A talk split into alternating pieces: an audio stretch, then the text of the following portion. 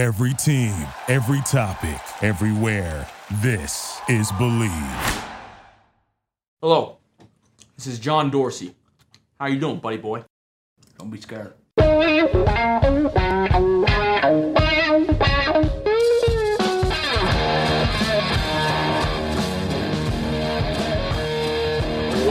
This? Guys being dudes here on the Draft Dudes podcast, presented by Locked On.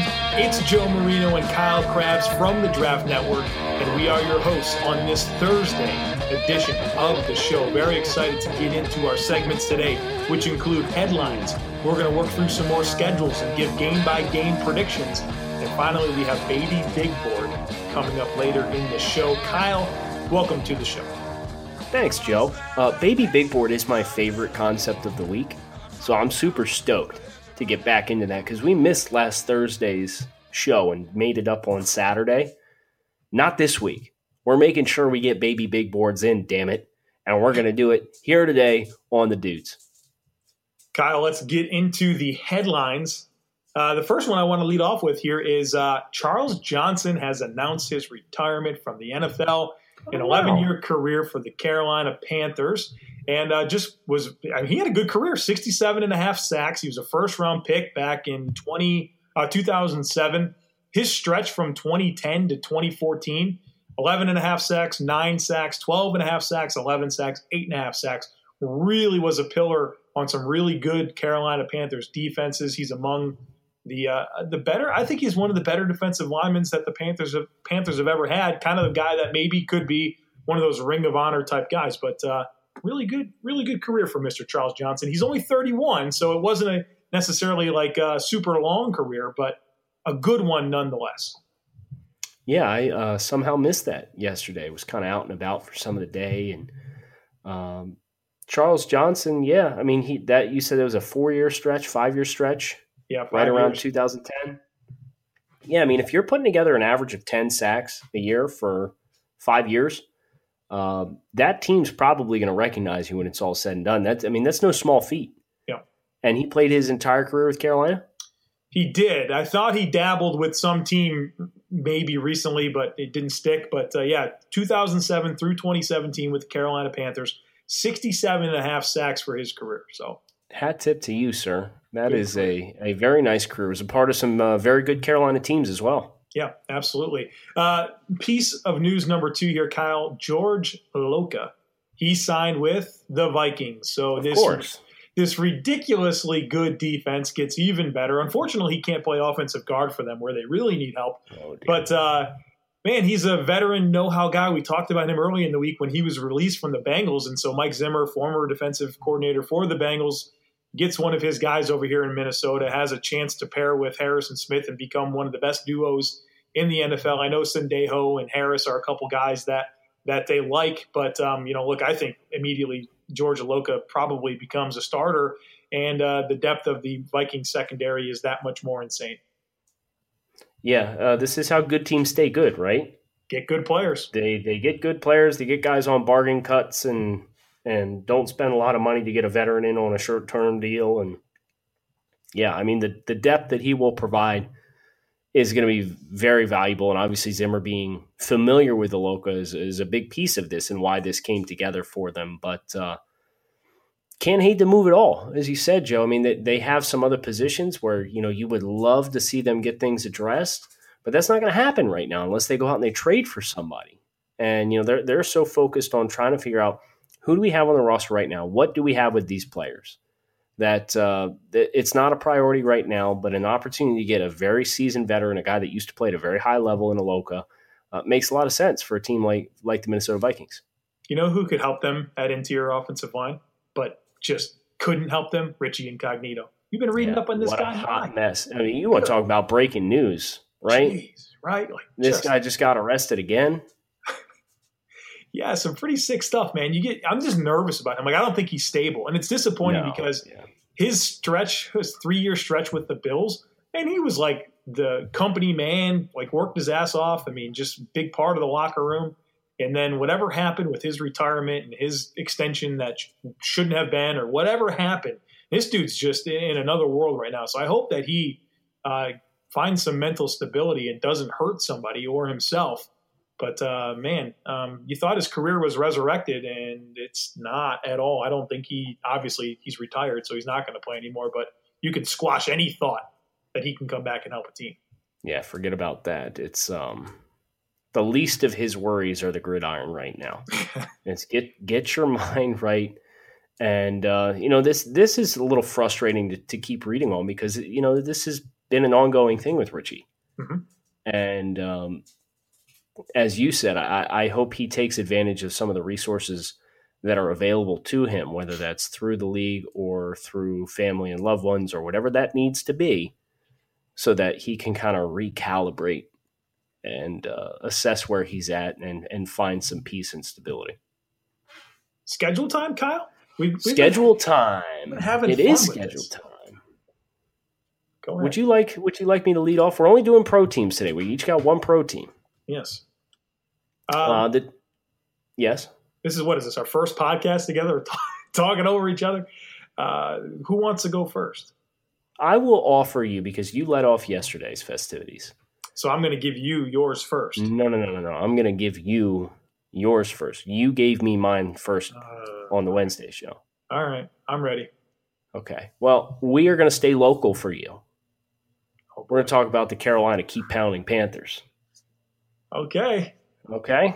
okay. This doesn't sound very well, very I, enthusiastic. Yeah, I think uh, I have some some Panthers friends, obviously, who you listen do. to the podcast, mm-hmm. and you know, I don't know if they're going to like where this is going to head. I don't know. I haven't gone through game by game until this moment, so we'll find out here in the next minute or two. Joe, you need to serve them some stone cold truth. Yeah, that's all okay. I can do. I won't lie. There will be no so lies gonna, in this.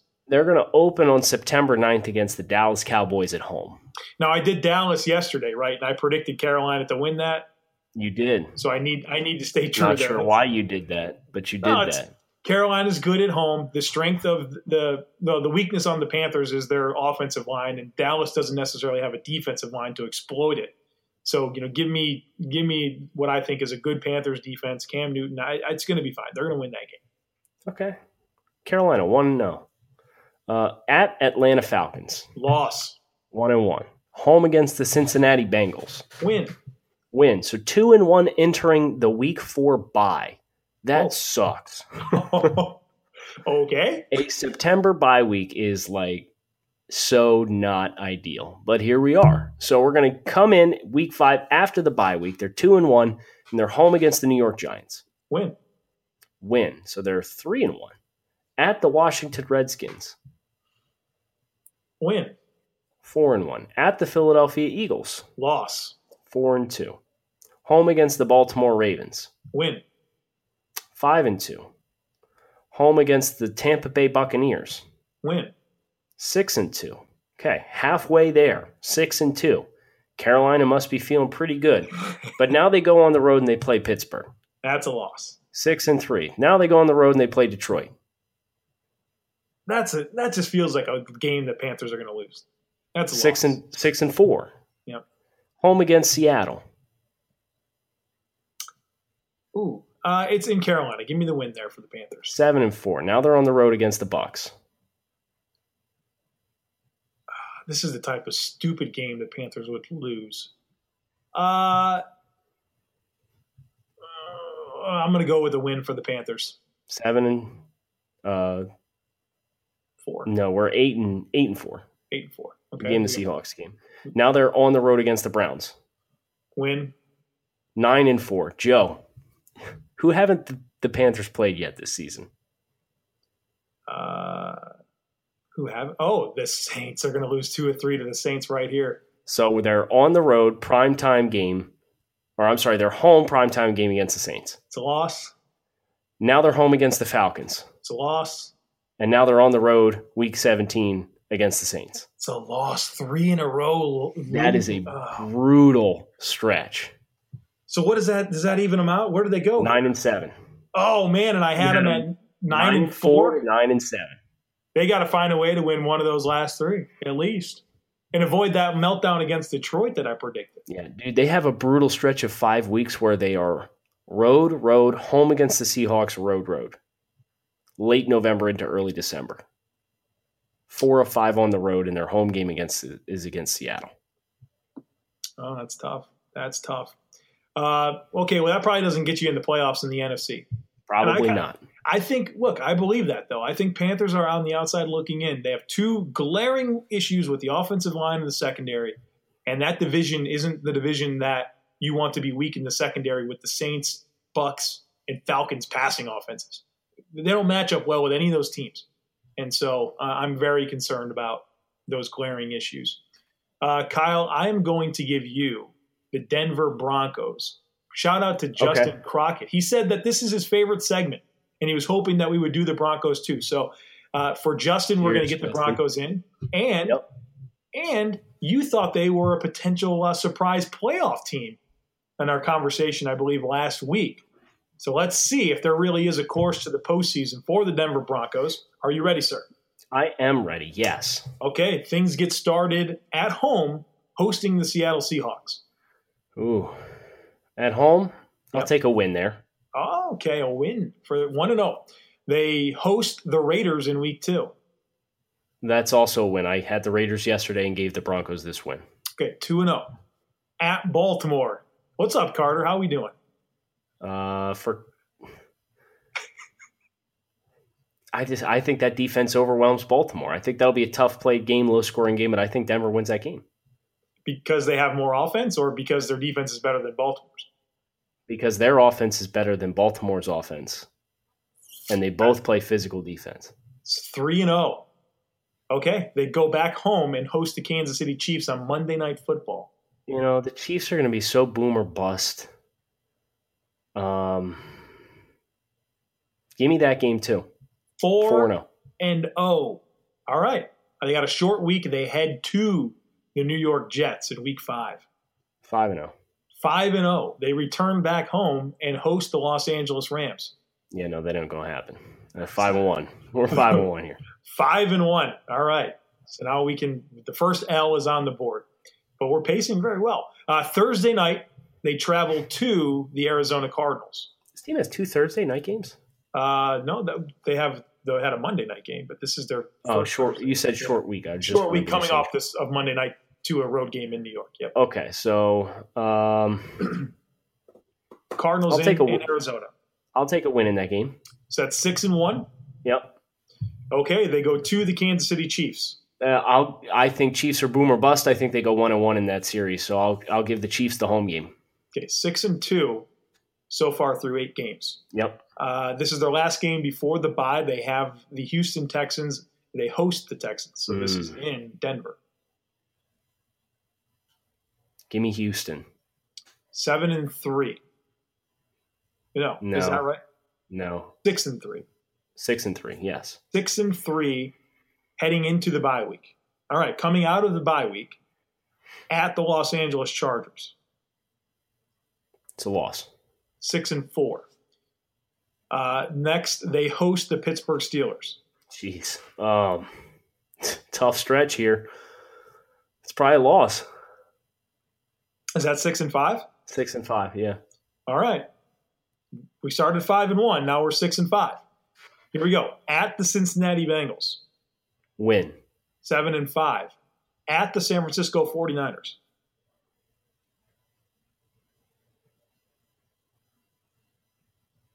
Win. Eight and five. So the, Denver Broncos reach eight wins. All right. They host the Cleveland Browns. Win. Nine and five. They travel to the Oakland Raiders on Monday Night Football. I think I gave this one to the Raiders. Okay. From yesterday's show, so I'll give them a loss. So they're nine and six. Nine and nine and six. Nine and six. A chance for a ten win season closing the season at home, hosting the Los Angeles Chargers. Yeah, I don't think they match up well against the Chargers. I'll take the Chargers. So nine and seven. Nine and seven. Nine and seven got you into the playoffs last year in the AFC. Yeah, but I think that's where they're at, right? Is like fringe. Yeah, I think, and I think you gave them a couple of wins that I think can go either way, and a couple of losses that can go either way. Um, it's just whether or not realistically, if if if Case Keenum can be the Case Keenum that we saw last year and he's that wasn't his first year in the NFL. Like he's not been that good every year. So I'm not rooting against them. I think that's a relative unknown. The offensive line has some issues. I love their weapons, their, their pass Yeah. catchers. Don't, Yeah. backfield. Eh. Defense obviously is the strength of the team. So there you have it.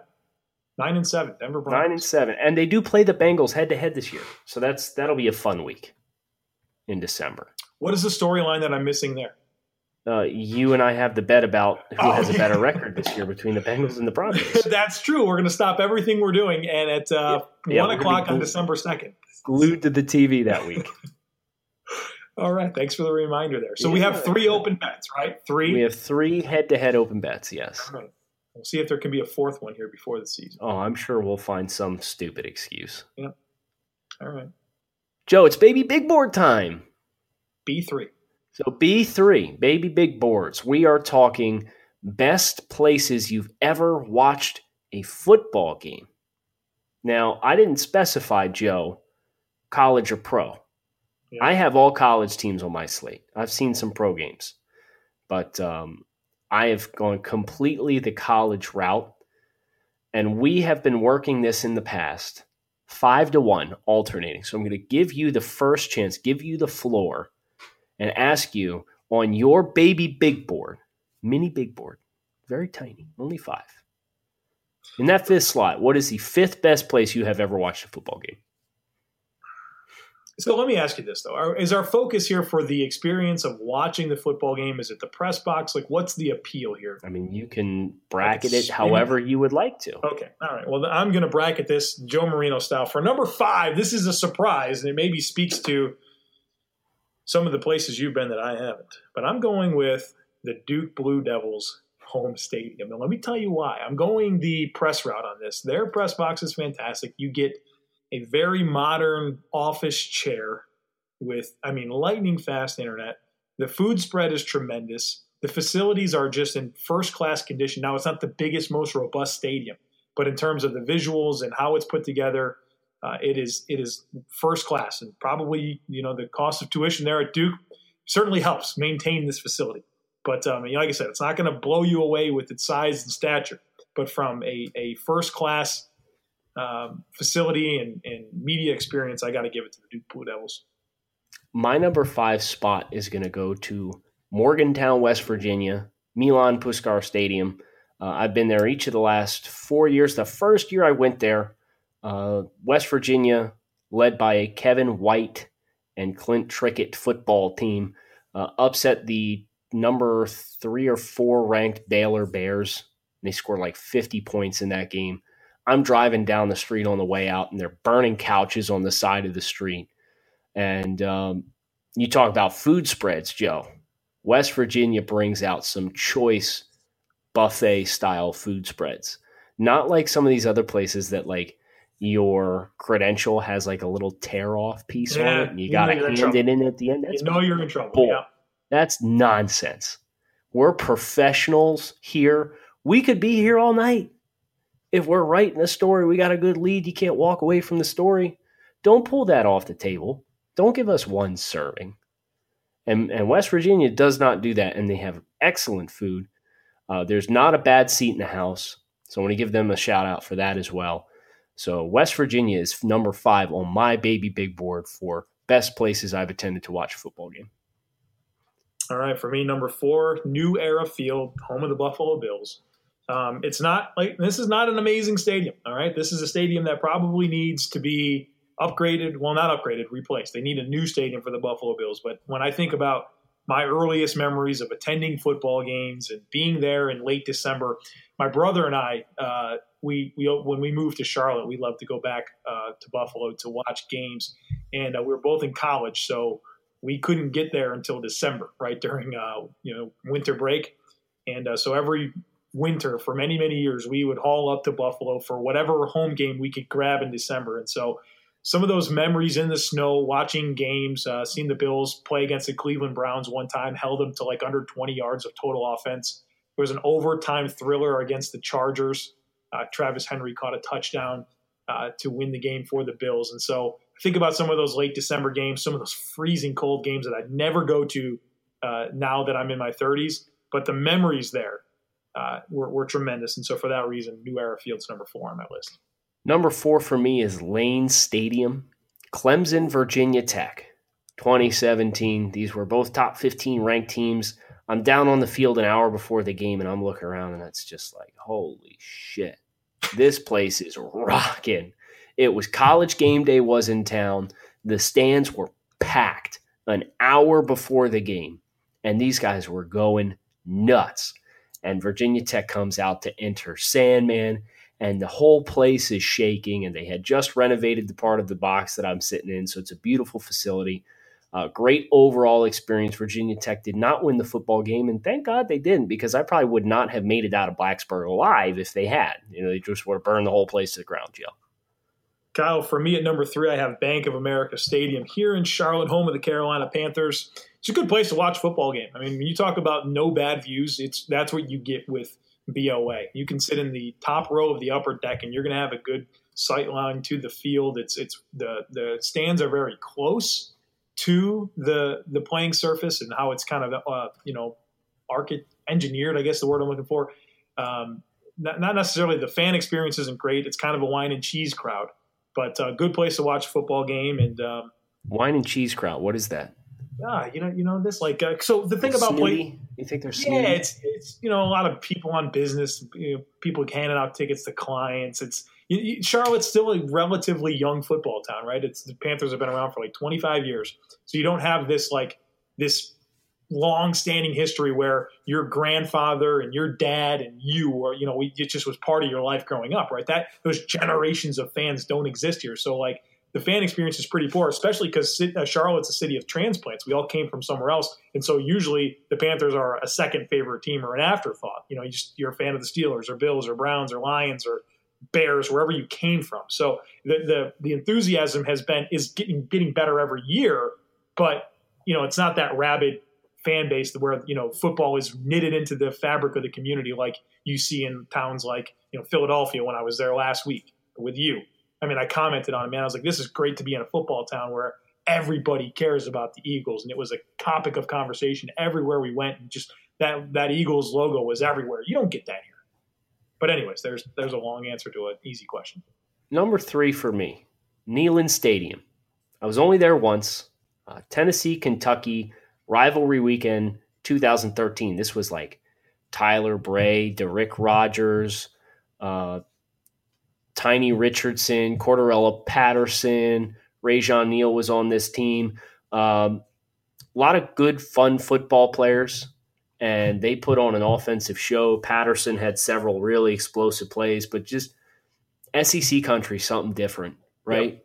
Yep. Yep. And Neyland, you know, tucked away there in Knoxville is just a beautiful stadium. It's got a very know, vintage feel to it you're looking around the Ring of Honor, you're reading some of the names up across it, and, and Peyton Manning and Reggie White. It's like, holy cow, man! Like, this is the real freaking deal, and uh, they they just do it different down there in the South, and uh, for that reason, you know, even though it was very early in my scouting career, uh, it definitely made a large impression on me uh, being there in that environment. Kyle, number two for me, uh, Lane Stadium, Blacksburg, Virginia uh, a lot of the reasons you said there. I was there on senior day this past year for the Pitt game. Um, not as high profile as Clemson, but you could see the passion there in that town, and just the Hokies are everywhere. And uh, you know, you, you kind of have to park a little bit far, farther away uh, from that stadium. And so, walking in and seeing the tailgates and just seeing the passion that those people had, and then you, it's just a beautiful structure when you're when you're walking up, and you kind of get in, and you just you just feel something different when you're inside there, and it's it's unique in terms of how the stands are put together and a very passionate fan base and, and uh, you know something place I want to make sure I get to every year. Yeah, definitely a great place. Glad glad we had the overlap there because we haven't been to a lot of overlapping places. No, that's uh, true. Number two for me is Lucas Oil Stadium for the 2017 Big Ten championship game.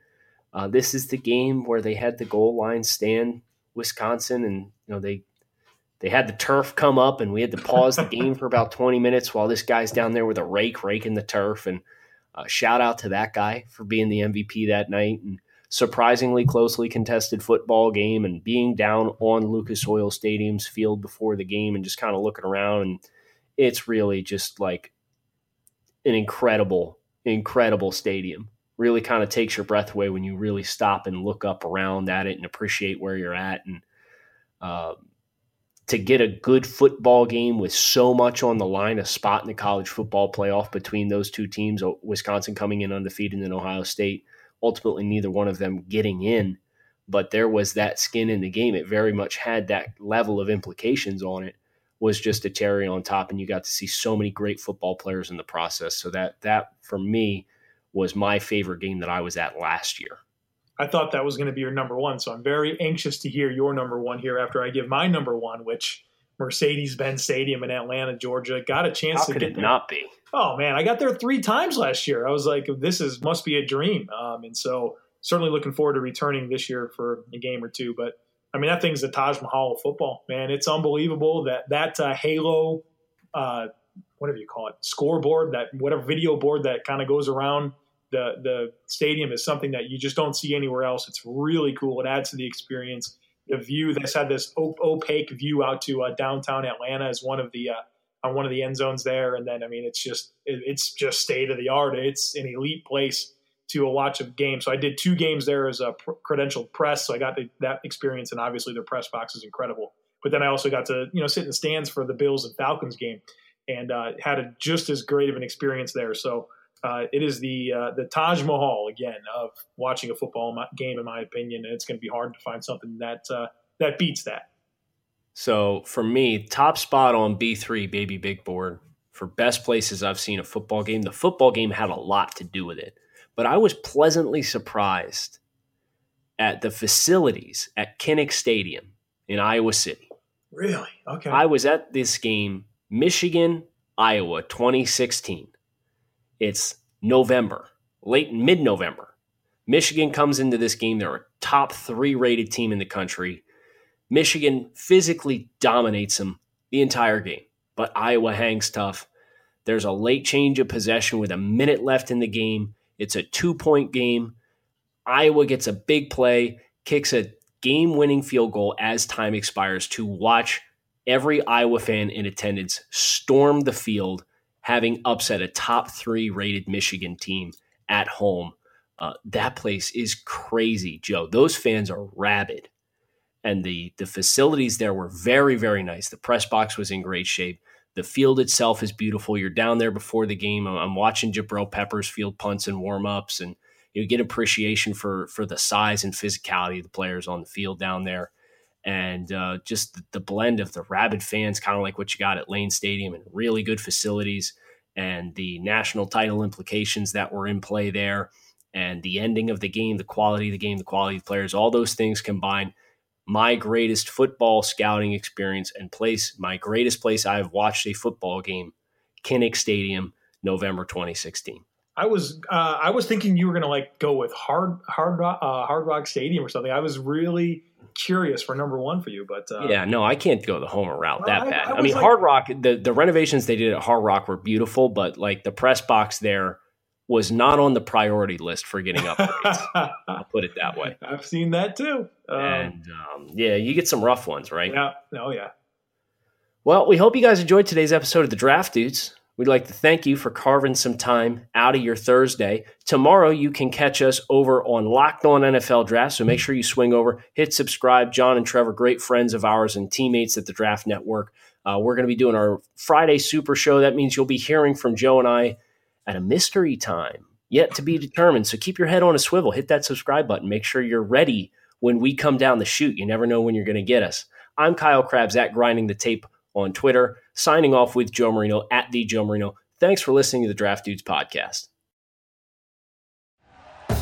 Thank you for listening to Bleav. You can show support to your host by subscribing to the show and giving us a five star rating on your preferred platform. Check us out at Bleav.com and search for B L E A V on YouTube.